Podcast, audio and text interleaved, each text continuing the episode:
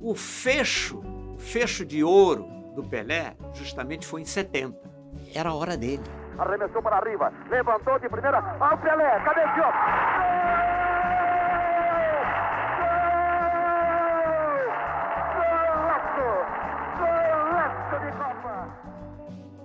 Afinal, foram cinco meses junto com o Pelé, com toda aquela turma. Mas nós tivemos um período de treinamento, entre aspas, insuportável.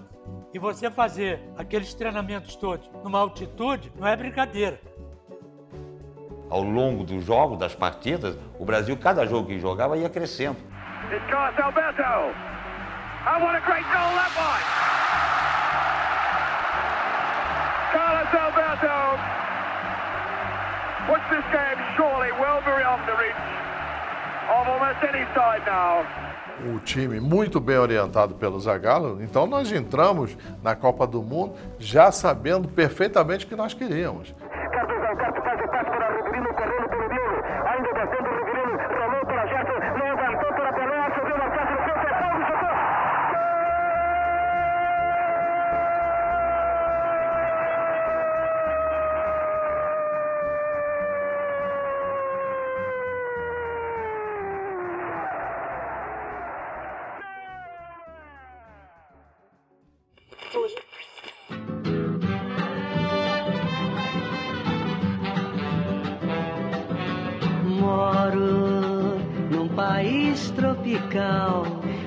Abençoado por Deus. Brasil 1969. País tropical e aquele abraço estão no ar.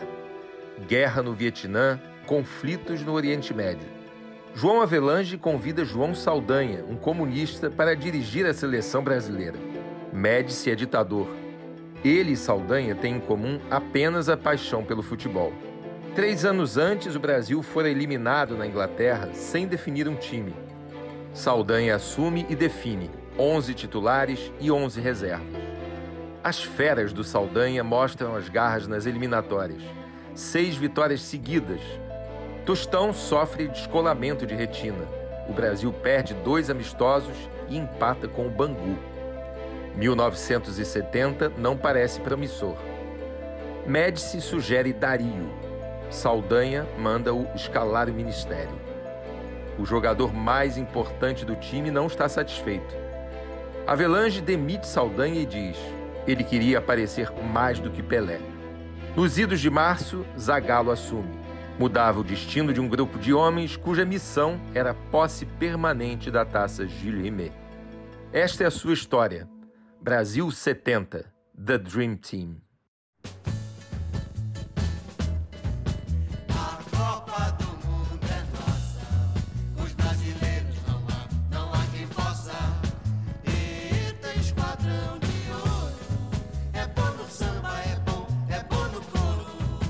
Sejam bem-vindos ao episódio de abertura do podcast Brasil 70, The Dream Team, onde vamos voltar 50 anos no tempo e relembrar a caminhada da seleção brasileira rumo ao tricampeonato no México, sem esquecer o aspecto social e político da época. E para isso, eu vou estar ao lado do jornalista José Inácio Werneck, que fez a cobertura do Mundial em loco. Tudo bem, Werneck? Tudo bem, Rob? Vamos lá então, vamos bater um papo sobre essa caminhada para a seleção brasileira, né, rumo ao tricampeonato, que está completando 50 anos é, agora, em 2020. E vamos começar em 1969, Werneck, vamos começar com o João Saldanha, né, que era o técnico da seleção brasileira, tinha sido convidado para assumir o cargo de técnico da seleção brasileira. E você, Werneck, trabalhou com o Saldanha. Você pode falar um pouco para a gente quem era o Saldanha?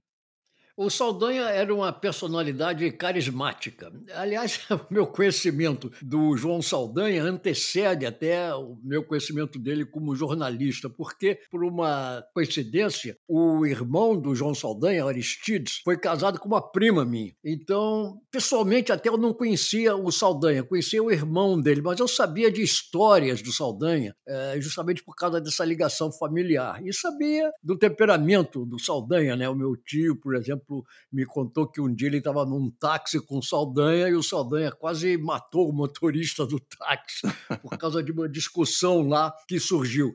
E esse era o temperamento do João Saldanha, essa era a personalidade do João Saldanha, um grande comunicador. O João Saldanha foi técnico do Botafogo, foi campeão carioca com o Botafogo e depois ficou atuando sem ser mais técnico, ele pediu demissão. Ele foi técnico em 57, foi campeão, depois pediu demissão em 59, mas sempre muito ligado ao futebol do Botafogo e também trabalhando como comentarista, onde ele fez um grande sucesso, justamente pela capacidade de comunicação que ele tinha, que era extraordinária a capacidade de comunicação, a coisa mais comum que havia no Maracanã, era o Maracanã em peso. Ouvi os comentários do João Saldanha no intervalo do primeiro para o segundo tempo. Dava até para ter assim, uma, uma audição coletiva. Se você apurasse o ouvido, tava, você ouvia o som de diversas pessoas ao mesmo tempo ouvindo os comentários do João Saldanha. Eu vou anunciando o comentarista que o Brasil inteiro consagrou. João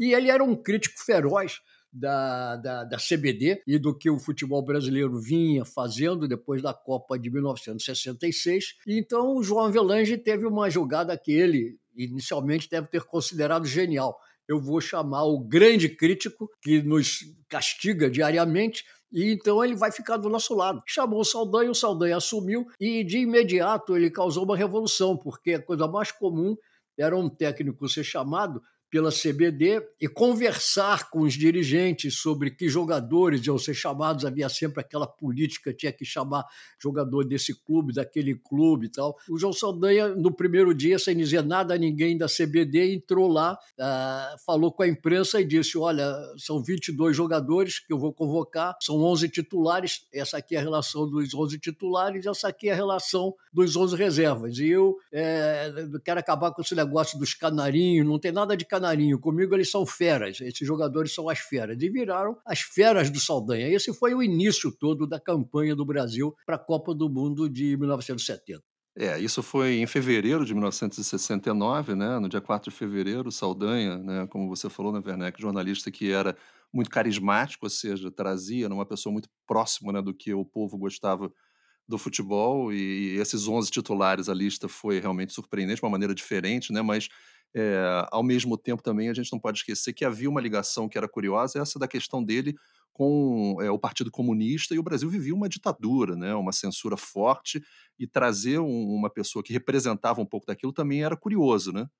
É, esse foi outro grande impacto. Na década de 60, depois até nós podemos falar um pouco mais longamente sobre isso, foi uma, uma década revolucionária na vida brasileira em muitos sentidos. E também revolucionária nesse sentido de que o homem conservador, como o João Avelange, em um país com uma ditadura militar de direita, como era a ditadura do general Emílio Garrastazu Médici, chamar um comunista declarado membro abertamente do Partido Comunista para ser técnico da seleção brasileira. Isso realmente foi outro grande impacto quando o João Saldanha foi chamado. Isso mais à frente acabaria acontecendo, tendo um efeito até um pouco negativo, né? Mas, enfim, a gente ainda vai falar sobre isso. Vamos agora para um assunto sobre os amistosos e a preparação da seleção brasileira né, na, nas eliminatórias. O Brasil jogou três amistosos antes de iniciar a campanha com o João Saldanha. Né? O Brasil é, em 1 de abril de 69, enfrentou o Peru, depois pegaria novamente o Peru no Maracanã e depois faria um amistoso contra a Inglaterra, que acabaria vencendo de virada. Né? Esses foram três jogos antes do Brasil iniciar a campanha das eliminatórias, não é, Werneck? É, e essa partida amistosa contra a Inglaterra foi, inclusive, a partida de despedida do Gilmar da seleção brasileira.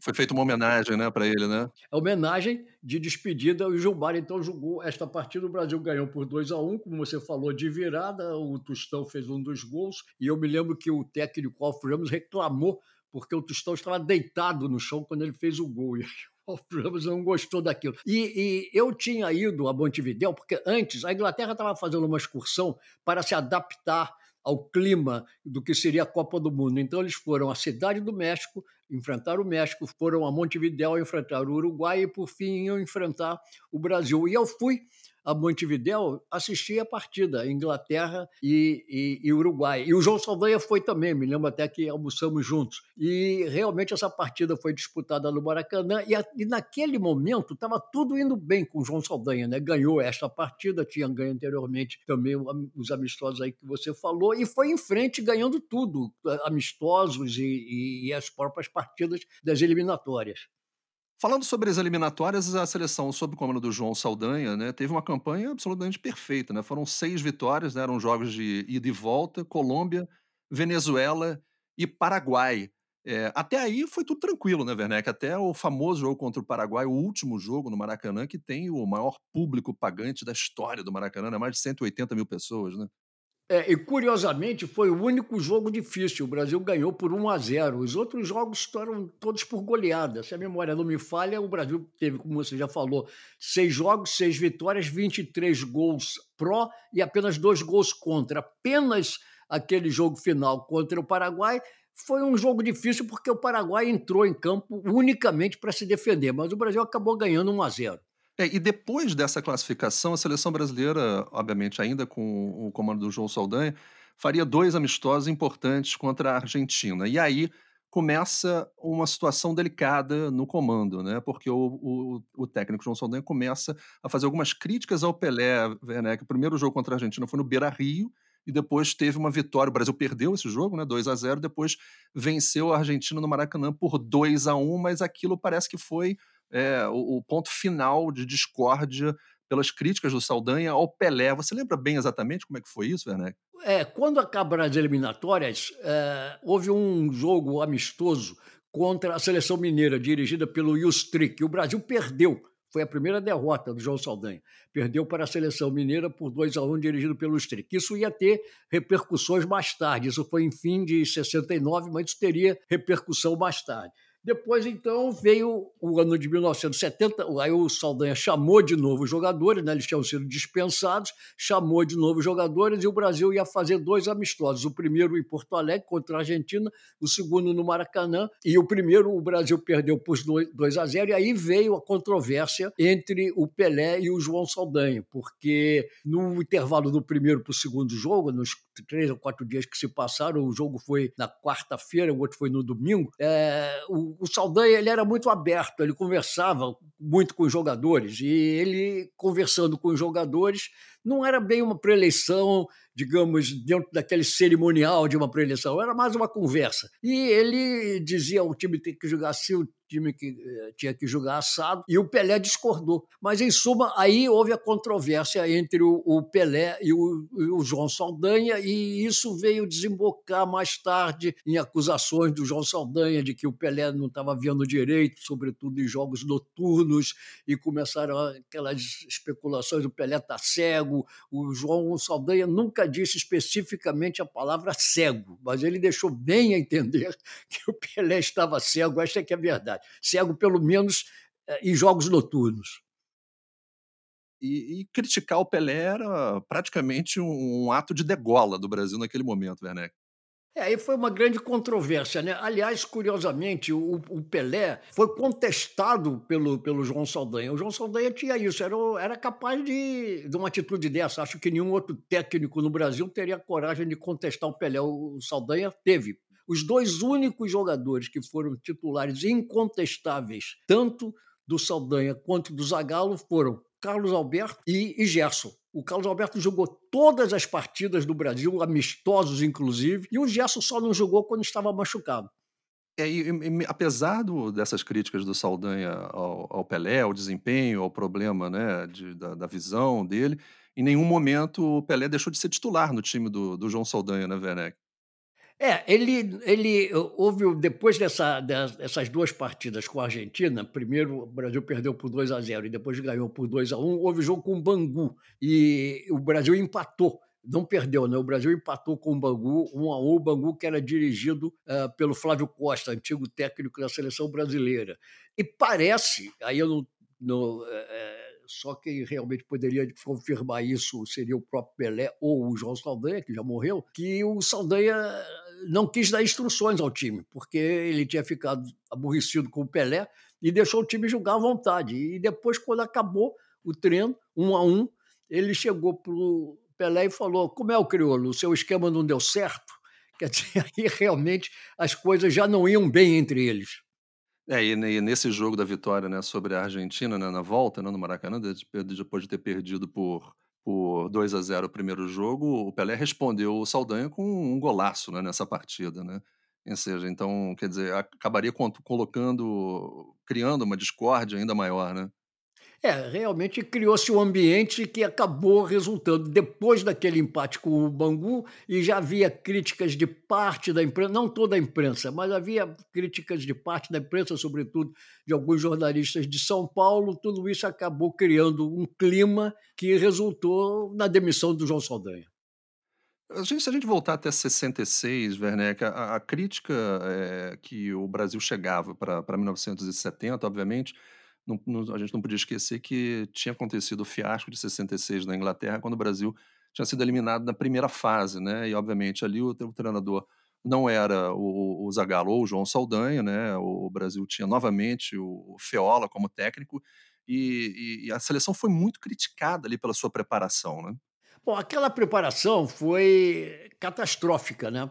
E foi justamente para fazer o contrário que o João Saldanha assumiu, porque naquela ocasião, em 1966, o Brasil teve quatro seleções, tinha 44 jogadores, é uma, uma coisa extraordinária. E andou jogando pelo Brasil inteiro, fazia amistosos em Poços de Caldas, nos lugares mais incríveis do mundo, para agradar os políticos locais. Né? Foi para a Inglaterra, foi fazer alguns jogos antes na Suécia, na Escócia, e cada vez era um time que entrava em campo. E, a grande coisa que se falava era que o Feola estava procurando o parceiro do Pelé, né? era sempre isso, era- tinha que encontrar quem fosse o parceiro do Pelé. E, quem, e parecia que tudo indicava que seria o Servilho, porque era quem mais jogava. Entretanto, na hora de fazer a relação dos jogadores para a Copa do Mundo, o Servilho foi ah, ejetado, foi colocado de fora. E o Brasil jogou com a, a Bulgária um time, depois jogou com a Hungria outro time, depois jogou com Portugal outro time. Eh, Mudava, o time mudava de um jogo para o outro, nunca chegaram à conclusão de quem era titular, só o Pelé, né? Era o titular. E contra Portugal ele foi caçado em campo, machucou-se, não havia na ocasião substituição, teve que ficar manco em campo. O Brasil perdeu, retornou para o Brasil. Quer dizer, eh, eh, foi uma catástrofe absoluta aquela preparação caótica de 1966 e foi contra tudo isso então que se insurgiu o, João Avelan- o o João Avelange convidando o João Saldanha.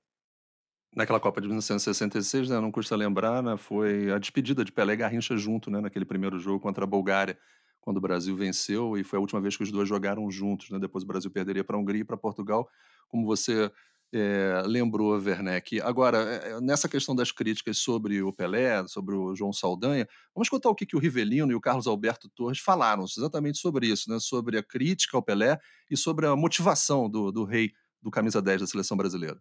E como é que você pode contestar um jogador como Pelé, ou criticar um jogador pelo que ele representava até na época, já, o que ele já tinha feito para o futebol brasileiro?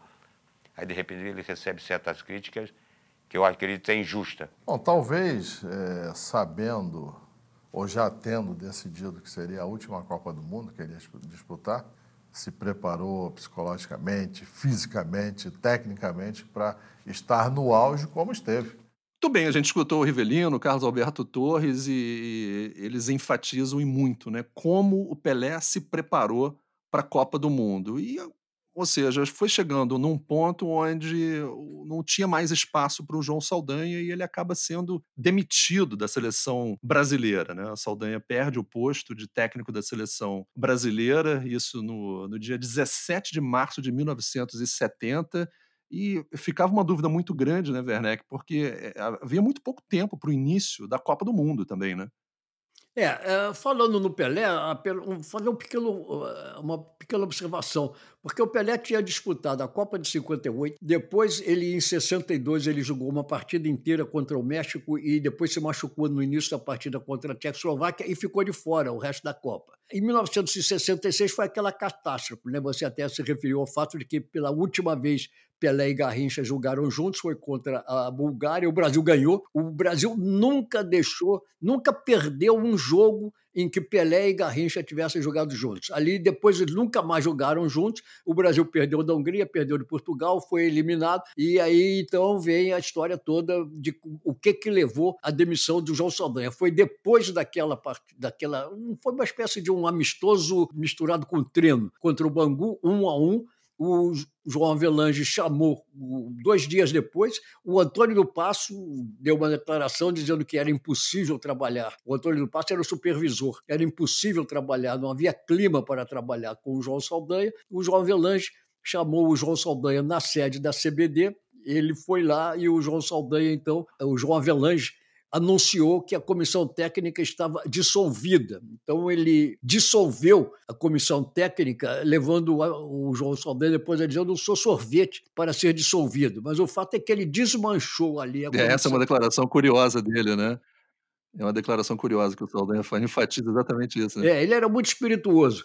E, e era tudo uma julgada do João Avelange para que todo mundo fosse embora, mas ele pudesse chamar de novo as pessoas que ele quisesse. Então, na realidade, só saíram ali o, o João Saldanha e o Adolfo Milman, no russo, que era o supervisor escolhido pelo próprio João Saldanha e que era muito amigo do, do João Saldanha, era uma pessoa de confiança do João Saldanha, tinha sido jogador de futebol pelo Fluminense no passado, tal, conhecia o João Saldanha de muito tempo. E os outros foram reconduzidos, os outros membros da comissão técnica foram reconduzidos e mais chamado o, Zagallo, foi aí que o Zagallo assumiu. É outro ponto que é sempre bom a gente lembrar também foi não foi um pedido velado, mas uma insinuação né, do presidente da República, do Médici na época, de que ele queria o Dario como um dos titulares ou um dos jogadores da seleção brasileira, né? E tem a clássica declaração também, né, no, no na espiritualidade do, do João Saldanha de que o Médici escala o ministério dele, eu escalo a minha seleção brasileira, né? Ou seja, ninguém interfere no trabalho de ninguém, né, Werneck? Isso com certeza não soou bem, ainda mais numa época daquela, né, de ditadura, de censura. É, o, o, o Médicis gostava muito de futebol. Aliás, era a única coisa em comum que ele tinha com o João Saldanha, além do fato dos dois terem nascido no Rio Grande do Sul. Um em Alegrete, o João Saldanha, e outro em Bagé, o Médici. Mas, politicamente, eram opostos. Só que os dois gostavam de futebol. E o Médici era, era, era cidadão de ir para o Maracanã com um radinho de pilha para ouvir jogo de futebol. Então ele realmente seguia futebol. E o Dario era muito falado, né? era um atacante rompedor tal. E ele sugeriu que o Dario fosse convocado e o João Saldanha se saiu com essa frase. Uma das frases históricas do João Saldanha: você escala seu ministério, eu escalo meu time. Tudo isso contribuiu para que o Avelange falasse: não, não, não dá mais para continuar com, com, o Saldanha, porque com ele as crises são contínuas, são diárias, né? não há nenhuma folga entre uma crise e outra. É, e chega então a um ponto de definição, né? Quer dizer, com a, com a comissão técnica é, dissolvida, com o João Saldanha dissolvido, se abriu opção para escolha para quem seriam os treinadores da seleção brasileira. E, e tinha-se em vista três nomes, em princípio, né, Werneck? O Dino Sani, o Otto Glória e o Zagallo, né? É, o Otto Glória que tinha sido o técnico, técnico verdadeiro, se bem que ele atuasse nos bastidores, porque em 1966 uh, Portugal tinha o, o, o Otto Glória foi o técnico da seleção portuguesa que acabou eliminando o Brasil, mas oficialmente o técnico era um outro cidadão, não um português. Acho que porque o Otto Glória não tinha diploma, mas quem mandava mesmo no time, que nesse dia escalação, era o Otto Glória. Ele era muito conhecido, voltou para o Brasil, trabalhava no Brasil como técnico, era uma das opções. A outra era o Dino Sani e a outra opção era o Zagallo. O João Avelange acabou escolhendo o Zagallo, até porque eu acho é, os outros membros da comissão técnica já eram muito ligados ao Botafogo, como o Chirol, é, como Lídio Toledo, que era o médico. Então, a inserção do Zagallo foi uma coisa natural naquela comissão técnica. É, e sobre esse assunto, é interessante a gente escutar exatamente os personagens né, que estavam envolvidos. Né? O presidente da Confederação Brasileira de Esporte, a CBD na época, o João Avelange, e os jogadores e o eventual técnico, o Gerson e o Zagallo. O João Saldanha achava que devia ser a principal figura da seleção. E podem fazer o que quiser, aquele que não aceitar a presença do Pelé como principal figura acaba sendo destruído. E Pelé é Pelé, foi quem continuou e o João Saldanha teve que sair da seleção. Quando nós estávamos treinando, aí no meio do campo tinha a imprensa E ele levou todo mundo para o meio do campo e disse assim: Ó, estão me chamando. Nós soubemos assim, estão me chamando na CBF. Eu estou indo para lá agora. CBD, né? Não sei o que vai acontecer. Mais ou menos eu já sei. Então, eu já estou me despedindo de vocês. Se eu voltar, passa a borracha. Se eu não voltar, já estou me despedindo. Boa sorte. Podem contar comigo para qualquer coisa e muito obrigado a vocês todos por terem me aturado esse tempo todo. E foi embora. Claro que eu pensei que o treinador, inicialmente, para a Copa de 70 fosse eu, porque eu tinha sido campeão carioca de 67, Bi de 68, Taça Guanabara 67, 68, Taça Brasil 69. E quando eu fui chamado para a seleção que houve problemas com o Saldanha e, consequentemente, houve outros problemas que o Saldanha acabou saindo.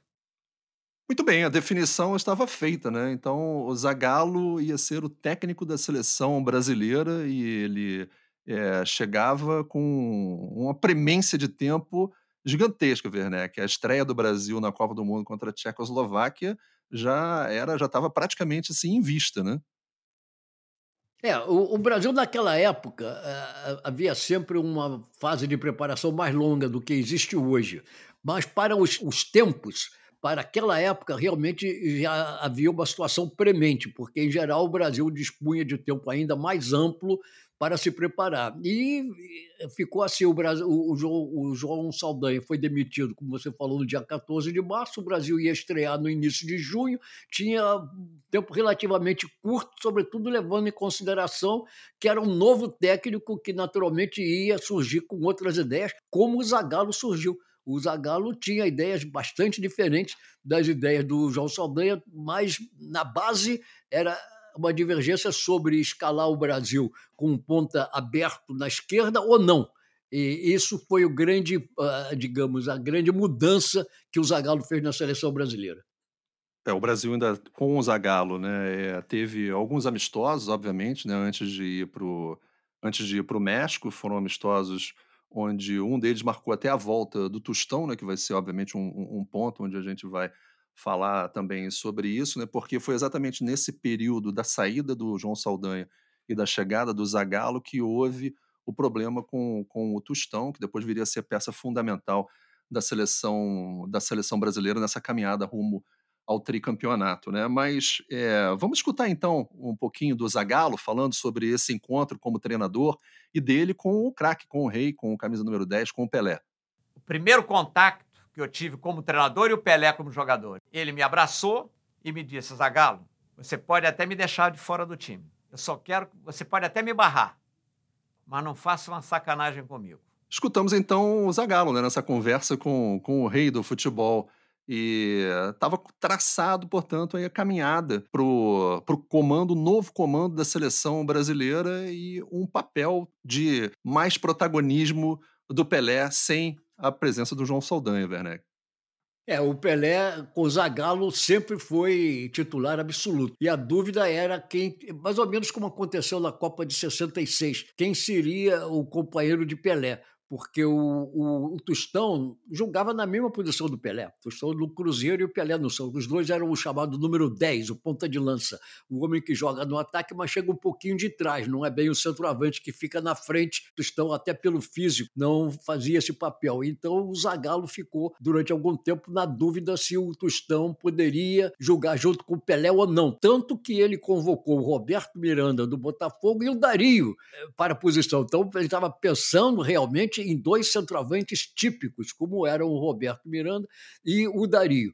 Havia essa questão toda em relação ao Tostão. E isso tudo foi se desenrolando ao longo de, daqueles amistosos. Né? Depois que o João Saldanha saiu, o Zagallo assumiu e vieram alguns amistosos com o Chile, com até a seleção amazonense, é, com o Paraguai, é, com a Bulgária e, finalmente, o último amistoso que foi disputado no Brasil com a Áustria. Isso poucos dias antes do Brasil embarcar para o, para o México. E foi aí nesse amistoso com a Áustria que, de repente, o Zagallo encontrou a fórmula. O Brasil ganhou de 1 a 0, o time ainda foi um pouco criticado. Eu me lembro até que nessa partida o Pelé chegou a ser vaiado quando anunciaram o nome dele, porque tinha gente que, talvez por causa do João Saldanha, achava que o Pelé já tinha passado do seu ponto ideal. Mas o fato é que o Brasil ganhou da Áustria e, pela primeira vez, pelo menos para mim, que estava naquele jogo, deu para sentir que o time adquiria uma cara, o time adquiria uma feição, e foi por causa da entrada do Rivelino para fazer o homem o, do, o, terceiro homem do meio do campo pela ponta esquerda. Quer dizer, o Rivelino entrou ali como o Zagallo era. O Zagallo se viu jogando outra vez. Porque o Zagallo fez exatamente isso em 58 e 62. Então ele botou ali o Rivelino para fazer o que eu fazia, eu, Zagallo, fazia. E foi aí que o Brasil. E, e, e botou o Piazza, que era o homem de meio de campo, como quarto zagueiro, nessa partida também. E foi aí que a seleção do Brasil adquiriu a sua cara. Era o 4-3-3 com o Rivelino como o extremo recuado. E depois a outra modificação maior que acabou acontecendo foi apenas a entrada do Everaldo no lugar do Marco Antônio. O Marco Antônio, que era titular absoluto, perdeu no último amistoso do Brasil. O Everaldo entrou no segundo tempo contra o Irapuato e tomou a posição do Marco Antônio e foi o titular durante a Copa. Muito bem, vamos fazer o seguinte então, né? A gente vai parar por aqui, ou seja, nessa despedida do Brasil com esse último amistoso contra a Áustria no Maracanã, o Brasil estava se encaminhando para ir para o México, onde faria esses amistosos antes do início da Copa do Mundo.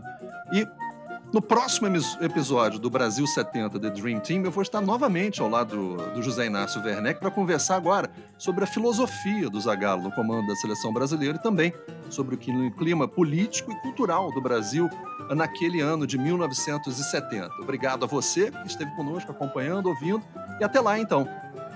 O podcast Brasil 70 The Dream Team foi produzido em cooperação com o jornal Lance e usou áudios da Fundação Getúlio Vargas do portal da Copa 2014, ESPN e música de Circular Moves.